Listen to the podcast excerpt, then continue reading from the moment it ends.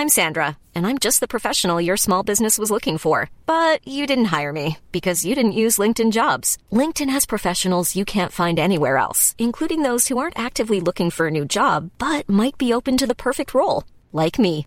In a given month, over 70% of LinkedIn users don't visit other leading job sites. So if you're not looking on LinkedIn, you'll miss out on great candidates like Sandra. Start hiring professionals like a professional. Post your free job on linkedin.com/people today. It's that time of the year. Your vacation is coming up. You can already hear the beach waves, feel the warm breeze, relax, and think about work. You really, really want it all to work out while you're away. Monday.com gives you and the team that peace of mind. When all work is on one platform and everyone's in sync, things just flow wherever you are. Tap the banner to go to Monday.com.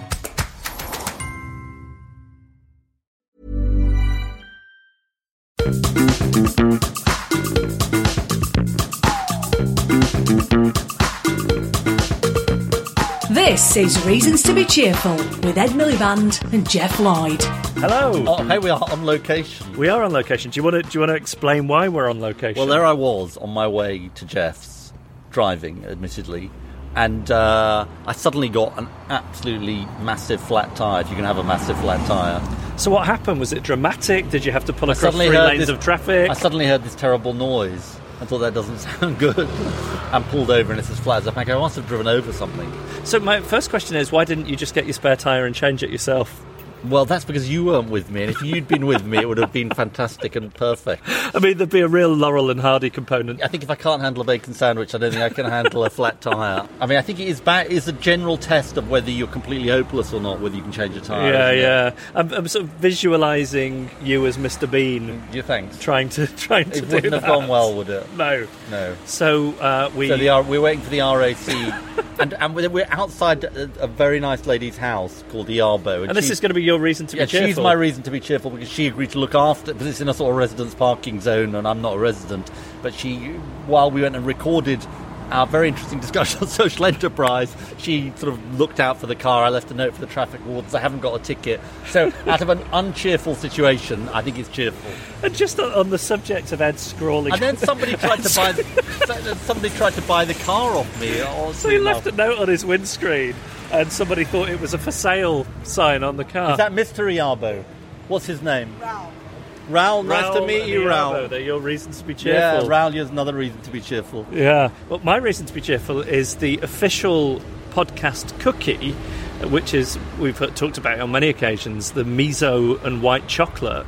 Uh, from Esther's Cafe in Stoke Newington. It's been voted the best cookie in London by London Eater, the website. Uh, basically, ever since, since we stopped eating it. Yeah, because I mean, because we were sort of worried about our dietary sort of situation, both Geoff and I stopped eating these cookies because we were just becoming the cookie monster.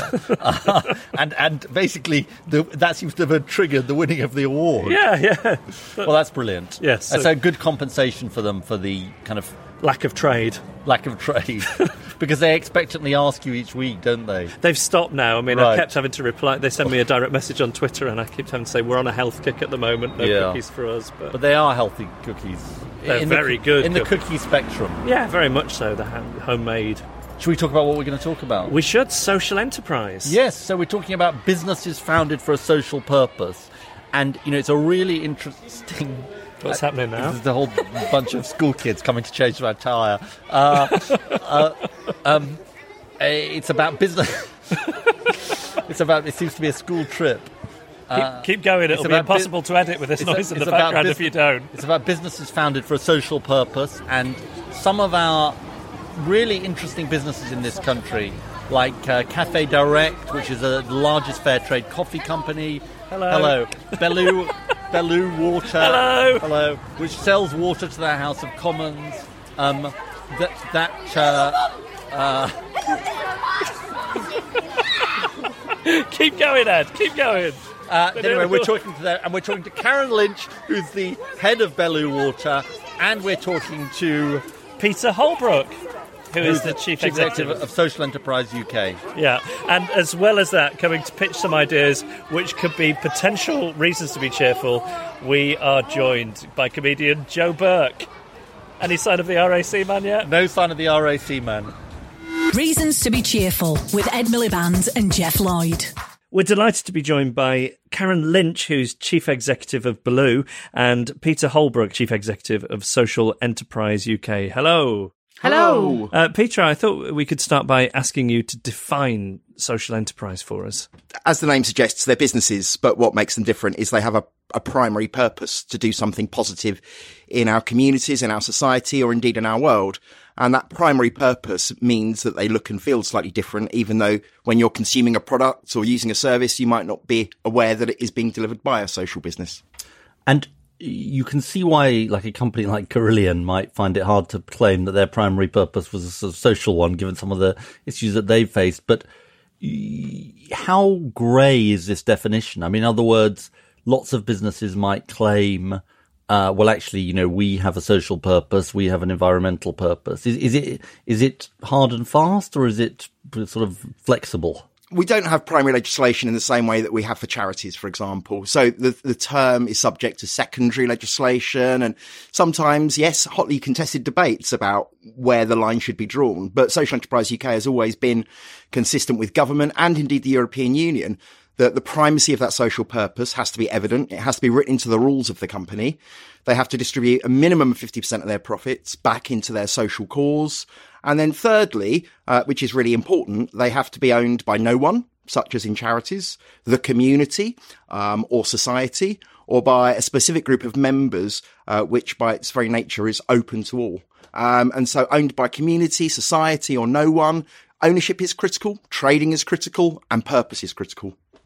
Karen, can we talk to you about Belu? So, your background is in media and banking. Uh, can you tell us what Belu does and, and how it's different from um, a typical company? Belu was different in many ways, and, and to join those two things together, I found Belu because I was looking for purpose. I knew I was good in running businesses and, and I had a job, but was left feeling a little bit unfulfilled. So it was a pursuit for purpose that led me to Belu. You were at Barclays. I was at that time, yes. And I had spent the, the, the whole of that year going to people, what's your purpose? You know, all, of, all jobs paid exactly the same. What job would you do? That's a Looking great question. For, it's, yes, my favourite question. I was asking the same question of myself, didn't know the answer. And a few things happened in my life which made me go, right, life's too short. Let's just crack on and you'll find it. It was probably the bravest thing that I did. When I came across Belu, I didn't know the term social enterprise. In fact, the term social enterprise was something I came across at a, a trade show, which we were exhibiting at. Essentially, Belu is, is the, the bigger mission of the business is, is to try and influence everyone running a business and individuals that there is a better kind of way to be and to be in business. So rather than get rich and then solve the world's problems, what if we combine the two and through the course of business rather than charity, we each make a positive difference. And it's water, just so everyone knows, it produces, I mean, it's water. Yes. Yeah, so we just happen to be in the water business, which with the benefit of hindsight, I'm sure there are easier markets to be in. It's a, it's a tough place, but we supply mineral water in bottles, filtration systems, refillable bottles to hotels, restaurants, food outlets in the UK. Yes, Houses of Parliament. Um, and it's all trading. 100% of our revenues are from selling product and services. Uh, really important to us that we make a profit because every one of our products, we want to exemplify what the environmental standard in our sector should be. So using recycled plastic, so bottles to make bottles or lightweighting design. Completely recycled your bottles? A minimum of 50%, and we have done 100%, but raw material supply chain is, is the challenge right. there. Um, so we sell our products to market. We've created a brand that's all about values, about environment first, and then the reinvestment of all of our profits into ending water poverty. So Belu's profits, all of them, go to water aid. And who are you owned by? So the profit shares of Belu are owned by the Belu Foundation, and they, under contract, basically have gifted the profit shares of Belu to WaterAid, to WaterAid UK. So up until the idea is we're aligned behind Global Goal Six and to 2030, a mission to end water poverty. And how much money a year or over time has gone from your profits? To- So, like like most businesses, what we have to do is grow and grow into Yeah. profitability. Um, it started off small. Up until March last year, we'd managed to generate as a small business three million pounds, and our current run rate is a million pounds per annum of net profits. Now, with seven people on the team, you know, in terms of um, an indicator of net profit you can deliver per employee, if you've got a really strong mission, I think it's a great example to inspire any small business that they can make a big difference. and how's it different from working at Barclays, if that's not a stupid question? Um, it's tougher, I would say. It's more inspiring. It's more frustrating. But I guess the big things are, um, but I love about social enterprise is this joining together of people around purpose and positive intent. So every problem can be an opportunity. And instead of telling people they're bad, is to align people around making good happen. So collaborating, you know, is the new competition for me. Um, I've loved that. Lack of resources sometimes is frustrating, uh, but I wouldn't go back for, for anything. And when you joined, it, it was loss making. Was that because it was in growth, or you know, did it need your corporate brain to come in and take a look at it in a different way? I mean, we always talk about Belu as a story of, of two halves. So old Belu then was actually very much an, an, an ahead of its time anti-bottled water campaigning brand and it was you know saying it's bad you know you need to stop um, and it didn't have a sustainable trading model you know the model of the new Belu and with WaterAid as the partner from 2011 has been around you know buying the odd bottle of water doesn't make you a bad person. What you do with that bottle or how many you buy is the important thing. We all need to take responsibility for our consumerism. And if you're running a business that's making profit out of selling these products you need to make responsible choices. So they're very different businesses. And of course um, you know when i came to Belu i didn't envisage becoming the, the, the chief exec at all. It was full of idealism of here's what you need to do. Um, and then the rest is, is history really. And is there is there a difference in not working in an environment that's not driven by shareholder dividends and, and, and share price and so on? It's a great discussion. You know, who are the shareholders? What are the exit strategy? Whenever I am in a, a business environment, there are great discussions to be had. You know, ideally there is no exit strategy other than we can all retire because, you know, water poverty is gone and we don't use single use products anymore. The shareholders in Belu are actually the people who don't have access to clean drinking water or a toilet. You know, in countries like Madagascar, where 90% of the people still don't have a toilet. So do you feel more responsible to them in, in a way than you would in a corporate environment? More motivated Right. to be successful. And Peter, Karen's Belu is a great example, but there are lots of other examples of great social enterprises. Just give a little bit of a flavour of that for our listeners. The, the famous names, some of them that people have heard of, some of them they weren't, just to give a sense of the breadth of the of, of the area and the industry. Yeah, of course. I mean, our origins are very proudly in the cooperative movement, and therefore, you know, you go back all the way to the Rochdale Pioneers, and you look at the great work that the group and all the different cooperatives have done around the country over over now centuries, uh, and it's very very inspiring. You've also got Welsh Water that provide all the utility of water across the whole of Wales, operating and constituted as a social enterprise. Um, you've got many, many existing in health and social care, um, providing children's residential care, adult residential care, staff owned nurse groups, delivering community services. Uh, some of my favourites in the last like six or seven years. Uh, and I'm both an environmentalist and someone that's very invested in society are those that do both, a bit like Belu. And the community energy schemes that we've seen emerge in the last 10 years are incredibly inspiring. Um, they decentralize our uh, energy infrastructure, which is a good thing. Uh, they create renewable energy, which decarbonizes our economy, which is a good thing. They empower local people to take control of the services on which they depend. Um, and this has all been you know, driven and created by communities self-organizing and finding solutions. And, and it's empowering, it's enlivening, it's reducing the costs on civic buildings like schools, um, and hospitals by putting solar panels on those buildings and then utilizing the profits to tackle fuel poverty. I mean, it's a, a perfect example of, of how social business is indeed the future of business. And Cafe Direct, that's another famous Cafe example. Direct, The Big Issue, uh, Divine Chocolate, Nationwide Building Society. You know, there's such a, a number of big, big organisations and institutions out there that you will be familiar with, but you perhaps don't know that they are social enterprises. And and just sort of talk us through. I, I know we talked earlier about how sort of clear the line is between uh, a sort of conventional private business and a social enterprise, but talk us through for you what social enterprise brings, and we've had a sort of demonstration of it from Karen, what social enterprise brings as opposed to a conventional private sector company? And how, how does it speak? Because I know you've talked about this before. How does it speak to the kind of condition of our time? Well, you know, business is a is on a, a massive kind of spectrum, if you like. And uh, on one end, you've got those that ruthlessly seek profit at any cost, the kind of predatory capitalists. Further down the line, you've got private businesses that choose to operate ethically. And, and in most cases, and I've worked for many of them, um, you know, they seek to limit the environmental or social impact that their business has. The difference with social enterprise is that we're all geared up and on a mission to make a positive social impact and a positive environmental impact, not just limit the impact of our business activities, but put progress, social justice right at the forefront of what we're trying to do. And that's what makes them different because they are constituted to operate for the benefit of communities and society and the planet, not just limit their impact. Now, I was the social enterprise minister, kind of confession, 10 years ago. Um, and, and I found it incredibly inspiring working with the sector.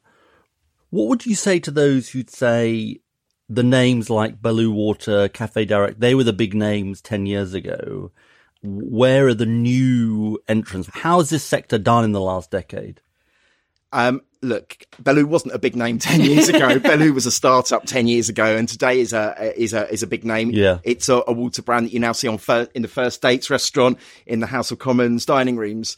So uh, there have been new enterprises that have emerged. Many of those have been uh, emerging around public services, actually, because we've seen, as a consequence of austerity, just the removal of really important services that people really need to live fulfilling lives. And so social entrepreneurs have been busy in their communities, uh, resurrecting pubs, post offices, um, you know, children's daycare centres, all sorts of stuff.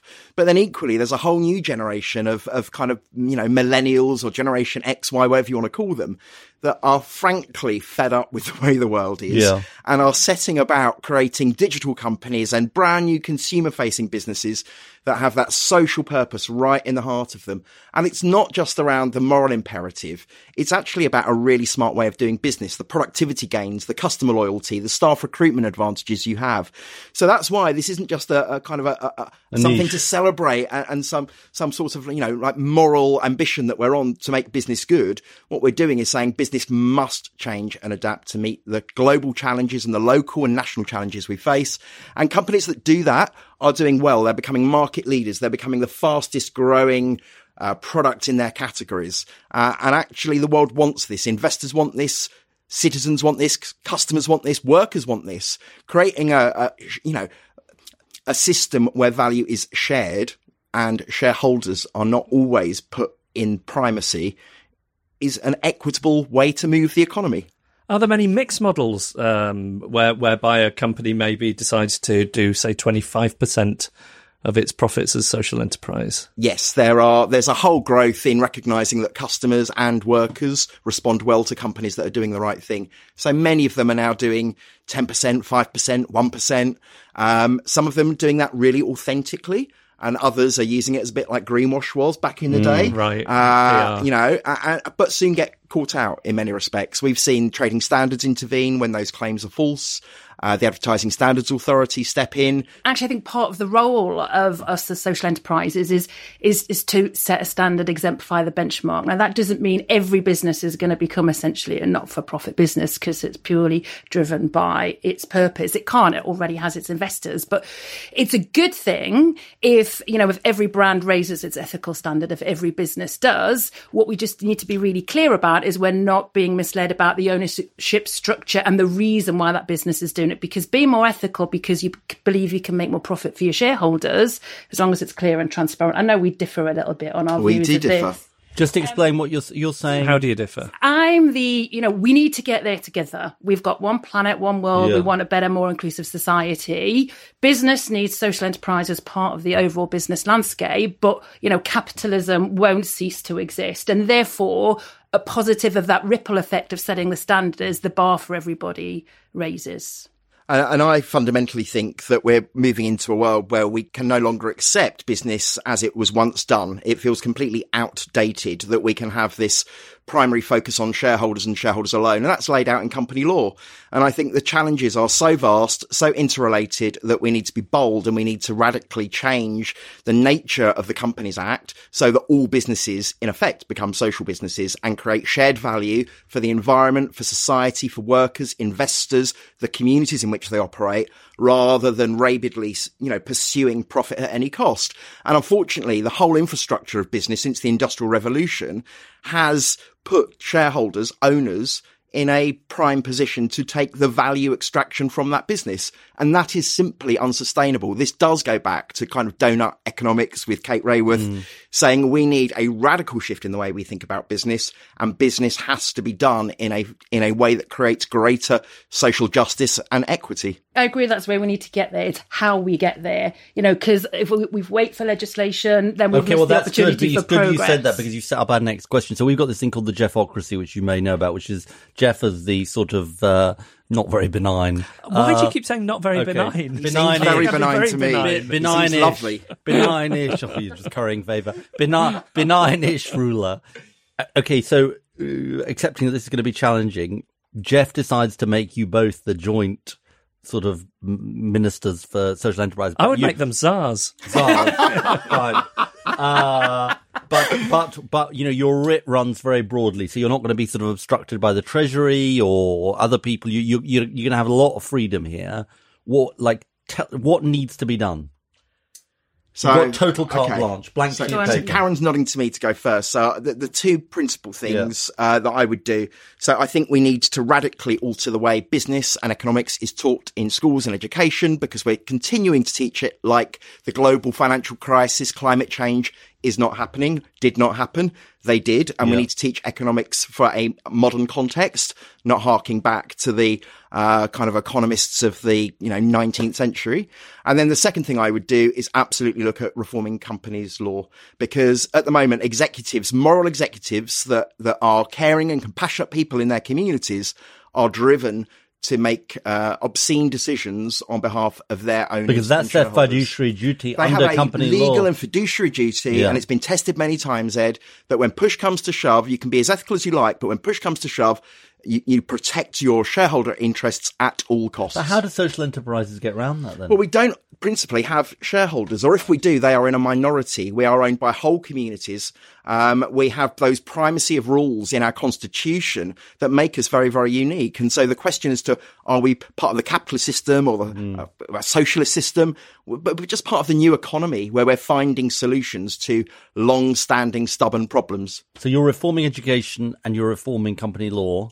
And I'm thinking I'm, going to add to that setting new standards and clarity in, in, procurement because we've got to get away from this. We'll consider value, but then it comes down to price. We've got to create a new way of actually identifying what value is and joining up. Its, and yes, yeah, and join and joining up expenditure so um, so that we we can look at value. Um, because I think that's the missed opportunity. You know, if if government's buying water or a school's buying water purely on the price of water and not looking at the the international impact of buying a water whose profits go uh, to water aid. Unless you've got those two things on the table at the same time, right. you can't make a value equation. You're, there are lots of examples. You, you, you, you know, your point about are we on the brink of a social enterprise explosion? Well, probably not quite yet because they exist in a market which doesn't recognize the added value and contribution that they make. And until we can resolve that and the Social Value Act that was taken through by Chris White MP and Hazel Blears on behalf of Labour is a, is a glimpse into the future where we start taking decisions, 270 billion pounds of public procurement. We make those decisions through a social and an environmental and an economic lens. Whereas currently everyone will tell you we we make our decisions based on what's cheapest, and, and that's not sustainable. Okay, let's do a little thought, thought experiment. One of us, and I'll let you guess which one, has got this brilliant idea for a make your own sandwich chain. Um, and you know it's going to sort of massively take off and take over the world. It's it's because shop I mean, there are all manner there are all manner of problems shop, integral to you, it. You shut up. Hygiene. You refuse hygiene. hygiene. I keep saying hygiene. Excuse me, interrupting. Uh, so so one of us has a, and I, you know you can guess which one has the has this brilliant idea. Um, but let's say, and, and, it will definitely sweep the world and, and all that. Uh, but but let's say that Uh, you, you know, one of us also wants to like make a profit here, like a, a, personal profit. Is that one of the barriers? You've got to have an ethical purpose in mind. Is there scope for entrepreneurs to make profit from social enterprise? Yeah, I mean, I, absolutely. I'm asking for a friend. Um, so, A, I think you should stick to politics rather yeah, than exactly. uh, thanks, thanks very much. That's what the town crier said on Jeremy Vine. Uh, it's becoming a trend. Secondly, it, it's about fair value extraction. And of course, yeah. if you're an entrepreneur and you've put your blood, sweat, and tears, and maybe 10 years of your career into starting up a business, you, are right to expect getting, a, a, you know, an equitable return. But it is about that what's fair, what you put in and what you take out. And so it's important that workers are recognized for the contribution they make, the communities where businesses exist, but also the, the extraction of, of our, you know, natural resources. And so I don't have a problem with an entrepreneur doing very, very well. I don't think it's compatible to tell a social entrepreneur that you can be filthy rich and we'll yeah. be relaxed about that because Indeed. it's about doing well and doing good. Partly my question was a leading question, which is also should there be something in the tax system? And I did wonder about this as social enterprise minister and failed to do anything about it. Uh, you know, sending me- incentives through the tax system does have an effect. Should there be some favored status for, for social enterprises? For now, again, it's definition well, and, and all of that. Not, but not for social enterprises. What you want to do is is give companies, whatever their organisational form, tax encouragement for doing the right thing. The first and easiest thing is about reporting and transparency around pay ratios, tax sure. arrangements. You know, you can show but think more radically. The whole thing about taxes, it's a negative thing, right? People perceive taxes as negative, and then we get into the the language moves to tax breaks. Is that still bad or less bad? we need to reinvent something that's the you know the opposite a positive you know we need to reward the value that's being created and i think that's the problem there's, there's a major rethink otherwise it's all it's going to be incremental progress from where we are and we we don't have time i mean that's the that's the real challenge around so many of the issues we're facing we need some urgent action we can't just wait for a natural evolution to take place uh, in terms of radical tax action, you can, of course, think up a whole host of ways of how you can curate a tax system which rewards good behaviour, both for individual citizens and also for big corporations. And currently there are very few incentives exactly. on companies to do the right thing. And no wonder they don't. What else could we do? I mean, certainly education, public procurement, and a progressive yeah. tax system are a, a, number of those things. I think making it much easier to set up a social business because at the moment you are again discriminated against if you set up a community interest company you can't file your uh, accounts online like you can if you set up a private business uh, it always feels as if we're on the periphery of the business conversation rather than at the heart. And I do believe, like Victor Adebowale, our chair, he also ran something called Turning Point. Turning Point, yeah, which still is does. social enterprise. Still yeah, does. He's our chair. He was yeah. one of your social enterprise yeah. ambassadors, as was I. Um, and you know, we are beginning to see whether it's on a community level, community setting up community businesses to take back control over energy or transport we are seeing a huge wave. You know, we've got figures that that clearly articulate that one third of all social enterprises have been established in just the last three years. Wow. And it's a global phenomenon too. That shows what a good minister you had 10 years ago. uh, laid the groundwork. Uh, I mean, the, the, the other, one other thing I wanted to ask is about young people, because I think that, and we've sort of touched on this in, in a little bit in the conversation, but I think isn't the other reason why one should feel a sense of optimism about social enterprise and and other sort of different forms of business is that it goes with the grain of what young people are thinking. It's sort you know, what we expect as young people. Exactly. Geoff is a borderline millennial. yeah. What's interesting is um, Deloitte published this year. They do an annual or biannual uh, millennial attitude survey, and it's a global survey on millennial attitudes. Distrust in business has increased now to 75% of all young people do not believe that businesses are in it for anything. Do you remember? do you remember themselves. taking part in the survey? um, these attitudes are clearly demonstrating that if you want to recruit the best talent into your workforce, you're going to have to go on a bit of a social and environmental revolution because that's where the best talent wants to go. And so there is a commercial shift that's Logic. taking place. And, and I think to add to that, once that talent finds you, there's no route back. I mean, for Belu, the step change within our growth and, and actually my stress levels have been bringing some great talent from what we used to think of as the best employers. So my chief operating officer came from Tesco's. Right. Um, my head of operations has come from Amazon. Because they want to do Because good. they want to have purpose. They want to use the do. Skills. You know, it, it's no longer that if I want to do good, I need to volunteer for a charity. How can I do what I'm good at and make something really good happen? And that's highly addictive, really motivating. And it feels like we're at a tipping point of, of awareness, actually. So we might have been aware of social enterprise for the last eight or nine years, but that's only just starting, I think, for the, the word's only just starting to really get momentum within the guys I have a pint with on a, on a Friday. And just for our listeners, you know, they might have an idea even better than make your own sandwiches.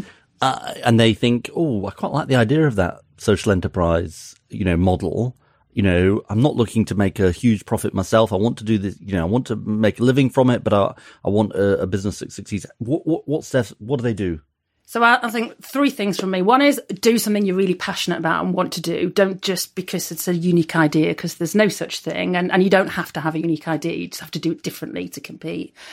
I think, secondly, before you get going, um, do a lot of research around models and social enterprises that are successful. There's some great learning resources. In fact, Belu's just becoming a case study for Saïd currently. So there's lots of learning around there. For the side business school. Yes, it is. Yeah, and and I think thirdly, um, make sure you become members of Social Enterprise UK because Oh, bless you. again, this being part of a collective movement and therefore being part of something much bigger is is for me the the, the power of being part of progress and keeping faith in those tough days. You know, th- there are still bloody awful days, like in any business. Because I guess the bit I forgot to say is remember it's a business with social purpose.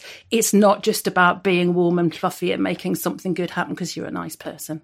visit our website. There's lots and lots of free resources on there. Um, and there's lots of help out there. There's a foundation for social entrepreneurs that can help you with small grants. There's a school for social entrepreneurs. There's a big and well developed ecosystem. Thanks to the successive ministers we've had um, in the Office of Civil Society, the Office of Third Sector, and so on and so forth. Um, there's a great community. There's lots of learning and sharing. Um, but but we all recognise that money in our lives is is not the only goal, and actually, this is a great way to bring your compassion, your bravery, your determination and entrepreneurial spirit all together. And actually, I don't think anyone that's ever transitioned into social enterprise has ever looked back. It's exciting. It's thrilling. You're at the cut and thrust of business, but you're also making a massive contribution to some of the biggest challenges we face. And last cheeky question. If we get a really brilliant idea, can they have some free mentoring from you both? Absolutely. There's a great program called Expert Impact that I mentor through. This Yeah, I'm I'm too busy, Ed, but I'm sure. yeah, Peter's too busy helping me.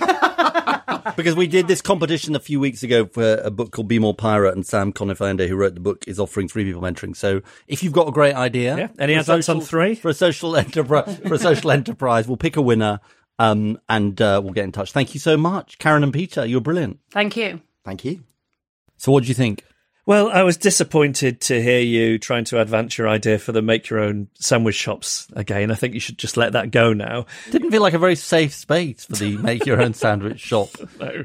I, I thought there was no, no such thing as bad ideas. I thought that was your motto, apart from the make Did your I own say- sandwich Did I shop. say that? Um, I was quite inspired hearing about how young people, uh, when when they're choosing, They want to make their own sandwiches too. I don't think anybody wants to make their own sandwiches except at home, Ed. Just you. Let it go. I was quite inspired, though, to hear that uh, young people, when choosing companies to work for, this is a big consideration for them. And that, that's definitely something to feel optimistic about. I suppose if you put together the co-ops episode, the social enterprise episode, the episode we did with Matthew Brown from Preston, you you can sort of see the outlines of what like a different kind of economy might look like. I suppose the question that keeps going through my mind, and it went through my mind when I was social enterprise minister, is how do you scale it up? You know, how do you scale it up from Belu Water that does a great thing, but you know, as Karen said, is a million pounds a year business or at least million pounds a year profit. You know, how, how do you make it like a lot bigger? And how, and I think I suppose that's sort of if, if I kind of I think as a sort of further work test that that would be the thing I would say. And I, I think we had some really good clues from Karen and Peter about some of the things that we could do. You know, changing the ownership. Uh, rules, uh, you know, the education piece, uh, talked about taxation, procurement. I think, but I think that's sort of where I would put my energy. Reasons to be Cheerful, a podcast about ideas with Ed Miliband and Geoff Lloyd. This is Paige, the co-host of Giggly Squad, and I want to tell you about a company that I've been loving, Olive and June. Olive and June gives you everything that you need for a salon quality manicure in one box. And if you break it down, it really comes out to $2 a manicure, which is absolutely insane. It's also so easy to get salon worthy nails at home with Olive and June. The difference between how your nails used to look when you did them yourself and now with the Mani system is a complete game changer. The best thing about Olive and June too is it's a quick dry, dries in about one minute, lasts for five days, and full coverage in up to one to two coats. Visit oliveandjune.com slash perfect Mani 20 for 20% off your first system. That's oliveandjune.com slash perfect Mani 20 for 20% off your first system. I'm Sandra, and I'm just the professional your small business was looking for. But you didn't hire me because you didn't use LinkedIn jobs. LinkedIn has professionals you can't find anywhere else, including those who aren't actively looking for a new job but might be open to the perfect role, like me. In a given month, over 70% of LinkedIn users don't visit other leading job sites. So if you're not looking on LinkedIn, you'll miss out on great candidates like Sandra. Start hiring professionals like a professional. Post your free job on linkedin.com slash people today. It's that time of the year. Your vacation is coming up. You can already hear the beach waves, feel the warm breeze, relax, and think about work. You really, really want it all to work out while you're away. Monday.com gives you and the team that peace of mind. When all work is on one platform and everyone's in sync, things just flow wherever you are. Tap the banner to go to Monday.com.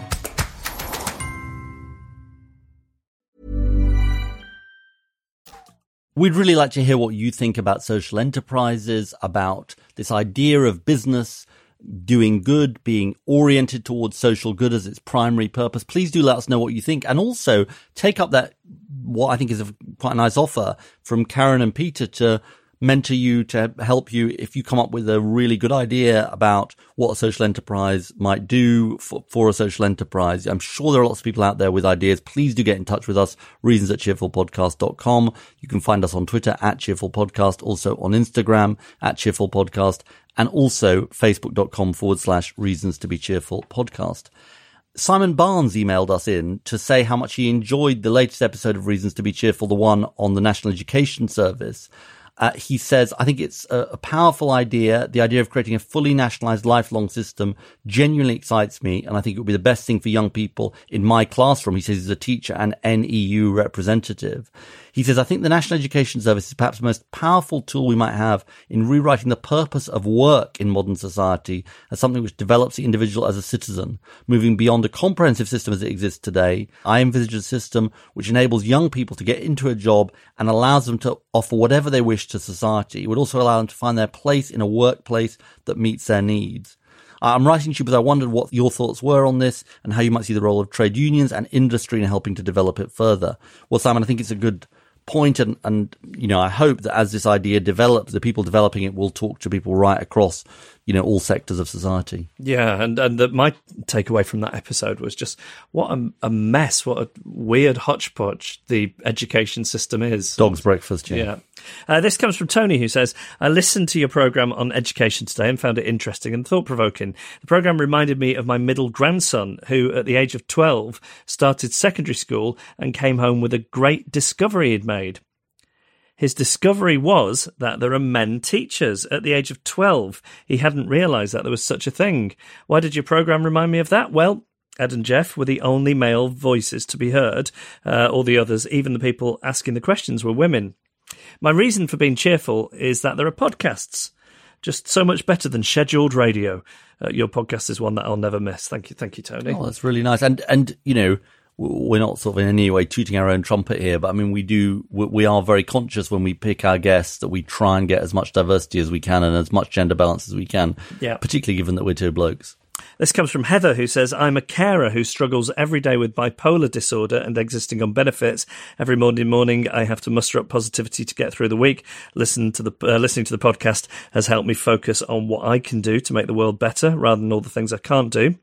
This next week, I am applying for personal independence payments as my lifetime disability living allowance claim got shut down. Any chance I can get a tough enough? Hell yeah, mentioned to keep my morale up. Tough enough. Hell yeah. Oh, you still got it, Ed.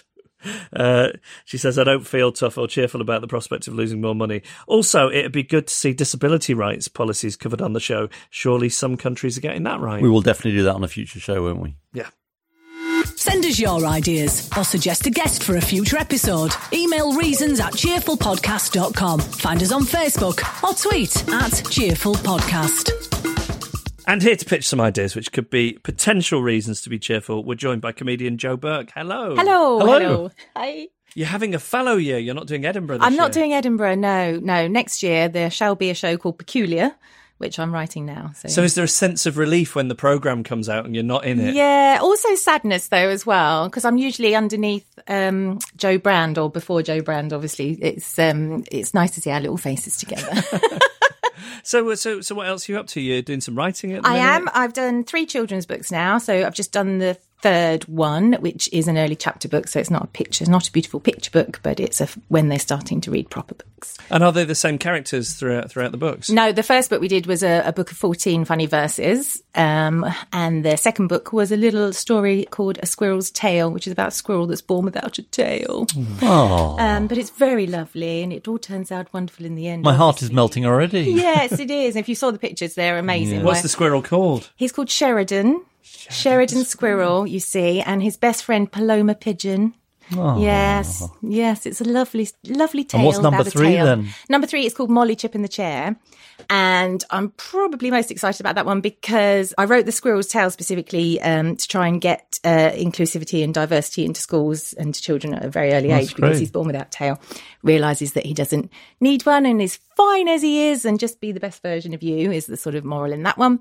And uh, Molly Chip in the Chair is, I don't think there's anything like it out there because um, the main character, Molly, is um, takes delivery of a new wheelchair and it's a time machine. Wow. Yeah. Good idea. So it's the first lead character that's um, got physical challenges, I believe. Um, plus, it's got loads of. I can do so much with her story wise because she's going to go backwards and forwards in time in it. And she's got a little sausage dog called Chip, which is short for Chipolata, obviously. um, so yeah, so I'm hoping I'm hoping that's going to do really well because I don't want it to go niche and be in special needs. The whole point Yeah, is yeah, that I want it to um, be available for everyone on the bookshelves so that it's getting into children's heads as How early as possible that we're all very different and and you shouldn't not be a lead character because of any physical challenges That's great. And what gave you the idea for the books? for the books um, what it was in 2015 i shot a commercial for a well-known supermarket and uh, a little boy who was disabled played my son in it and um, he was just three and he was amazing you know so incredible delightful you know happy Yeah. smiley intelligent just so funny you know when you just see a little kid that's just got that x factor Yeah, yeah. just makes your heart melt and um, the mum actually said to me, you know, there's very little literature out there for him. And I thought, well, if I'm going to do this now, which I st- had started to do at the time, I'd like to What a good do idea. it do it for a reason because there's lots of children's books out there, and I thought, well, I might as well fill a void and give all, all these kids. Um, a little bit of a, a, a shout out and, and let them know that they can be lead characters. And I get so many teachers coming out saying, why aren't these available for schools and obviously parents? because um, you know even if your child doesn't have physical challenges parents in general yeah are on board with it That's naturally. Yeah. so i'm really looking for for someone to help me do it on a larger scale because you can only get so far on your own so i'd really like some help if anyone's out there Good, Um, good. Well, let's use let's let's appeal to our listeners. Yes, yes, an appeal to get Molly Chip in the chair because I'd love her to be an animated character, really, because that's that would be the the best thing, so that children can see her in action, and you you know animators would be able to do so much with her. Yeah, yeah. So that would be that would be ideal. That'd be my dream. So you brought along some ideas. Oh, I have, What's yes. your first one? Well, my first one is I've just had to renew my passport, which is an awful process, isn't it? Have, you done it recently? It's it's awful. It's the photos, Ed, that I'm I'm mainly talking about, and Geoff, because you cannot smile, can you? No, no, no. no. Now you've got you've got to have your eyebrows showing. So whatever hairdo, all right for guys, whatever hairdo you have as a lady, you have to scrape it back like you've got a comb over. Yes, so it's got to be off your face, um, and you're not allowed to smile. Now, who looks good not smiling? Not many people, do they? No. Now, you've heard of RBF, I don't know if I've well, RBF. resting bitch face. Aha. Right. Have I got an RBF, do you think? No. Okay. No, no. No, you've got some smiley. Yeah. Ed? Do you see any RBF Ed. in that face? No. Oh. No, actually. No, it's kinder than I thought. You say the nicest things, you can come back. I was expecting. Ah. But mine isn't a resting bitch face. Mine is a resting coffin face. So literally, my face. I look. I've just had them done this morning. I look dead. It looks like how I would be if you lifted the lid.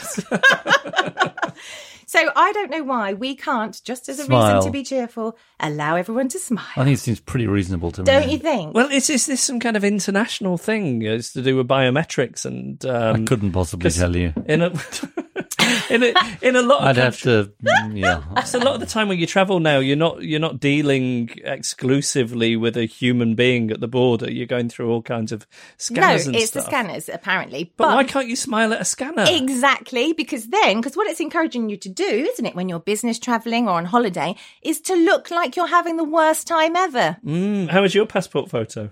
G- dreadful. Um, I just can't even remember. I just Have you not got to. resting coffin face as well? no, you no, I just sort of think I look sort of.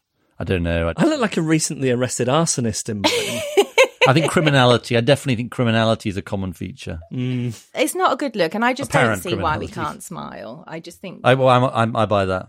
Excellent. Compulsory smiling Co- in passport photos. Yes, and and I mean, no Mexican wave or any. I mean, you've got to sort of within limits. No, no, no Mexican wave or Mexican moustaches or hats. Yeah, definitely, sombreros, definitely not. no. But that does lead me on to one of my others. Yeah, Hang- three sombreros for all. No, no, no. It's close. Very close. Good guess.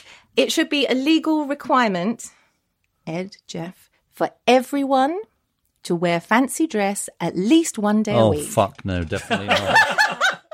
I am definitely I'm not against- a fancy no, dress person. Oh, no, come no, on. There are very few ideas that I've rejected, but this one I am definitely Oh, rejecting. When No, was no, the last no. time you wore fancy dress? like dress? never. I mean, just I hate fancy dress. Well, you did it on I the don't last mind- leg when they Oh, put you that's in the true. leather jacket and the oh, t-shirt Oh, that's and the true. jeans and the sunglasses. Okay, well, maybe And I wasn't it withdraw. fun? Was it or was not fun? Yes. Yeah, it was. See? That kind See? as fancy dress? I sort of think it's more like you know, sort of widow twanky fancy dress. pantomime No, you don't stuff. have to go Right. that. You know, my, my absolute favourite happens to be the ostrich. Anything where you look like you're riding. Oh, like the kind Bernie of- Clifton. Yes, Yes. yes, that's my absolute favourite. I actually bought one of those, and that was in one. Well, as long as it Edinburgh isn't the ostrich, I might consider it. Definitely not the ostrich, or I'm not going to be like part of a horse with Geoff or anything like that. This has come up on a number of Yeah, I occasions, know, and the you're, horse you're thing. resolute. What's the reason why you? Well, because again, like the smiling in photos, you instantly feel better. You do. Honestly, if I had a whole box full of dress up here, you would instantly feel much better than you do now.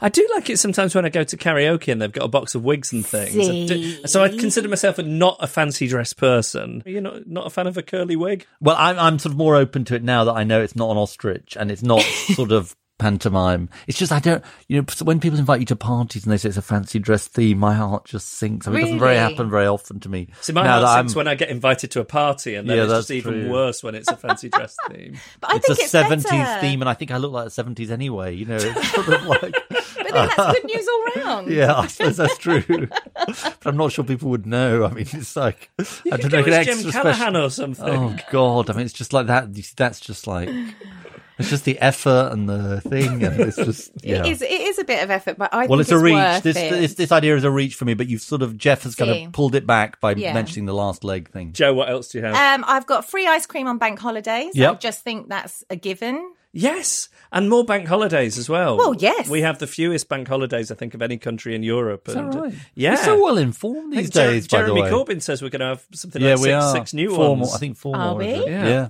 Oh wow, Yeah. That would be nice. Okay, well, enter free ice cream on bank holidays and more of them. It would be nice to have a hump of the week one Mm. because they're always a Friday or a Monday. Why? Yes. Yeah. Yeah, well, I mean, with the exception of Good Friday, they're always a Monday. Yeah. And in, in other countries, I know- know from having spent time in Sweden, they move around. And if a bank holiday, f- for example, falls on a Tuesday, people tend to be allowed to have the Monday off work as well. That's good, isn't Well, that it? is Yeah, good. like they know little how to shoulder do it, though, don't do, they? they You do. know. That's good. That's good. Yes. Well, Yeah. that's that's a plan. And then. would we would we have anything for the lactose intolerant? Um, Lollies? Yes, yes, or just water. you know, if you want to be, if you want to be fussy, Yeah, scrambled tofu ice cream. Exactly. Yes. you can get that. I think, can't I you? believe so, Yes, yeah, there is some vegan sort of ice vegan cream. ice cream. Yeah. Yes. So there you go. So that's a winner. We're all agreed on that. I'm loving these ideas. Yeah. We've just got time for one more. Okay. If you are going to constantly speak on your phone in public places like uh, trains and out in the street, the speaker must be on. You must not have earphones in. We must be able to hear the other side of the conversation. Oh, that's I quite like good that. because th- there is sort of a hypocrisy that you can be in a train carriage having a conversation with somebody you're with, and that's fine. Oh, yep. But everybody gets annoyed if you're on the phone. Yep. If you're going to have a conversation in public space, it can't be on the he- the headphones. It has to be out loud. I think fewer people would do it. I did some. I did a reshuffle on the train once. Did That you? That wouldn't have been very. That Did they mind wouldn't- moving chairs? Uh, no, I mean, it wouldn't have been very good. it wouldn't have been very good to have it on speaker, would it? No, but I mean, you're in public anyway, and people. I think I must did it in the vestibule, actually. Did you really? Yeah.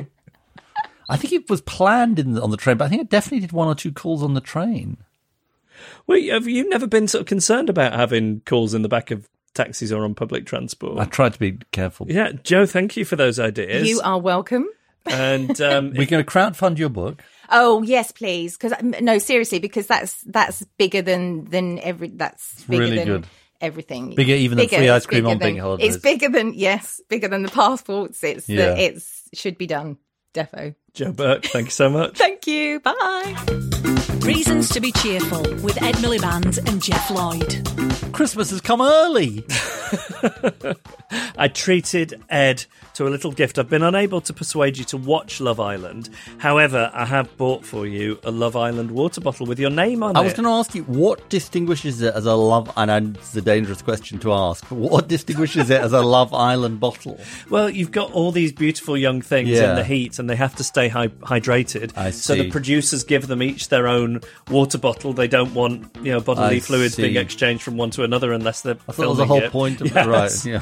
Yeah. Um, so they give them, and they've got their names on their bottles, and, and you can you can buy them. So I thought I'm going to treat So, my friend so, Ed. so we're sort of one step away from being on Love Island. We we've, are. We've, we've got the bottles. yeah, yeah. Well, thank you. It's really kind of you. You, you're more than welcome. I'll carry it around with pride. And a happy ending because we did make it back after the flat tire incident. Yes, we did. And uh, the nice man Pete from the RAC was uh, was really good. Uh, and I met this bloke Tony, who I was I watched the um, quarter final of the football round near your house. Um, that was the England Sweden game with some friends, and I met this bloke Tony in the pub. I know politicians always say that, but now you're my witness. Um, and he's a really, really nice bloke. And we talked about everything from Brexit to Theresa May to you know everything to the England team.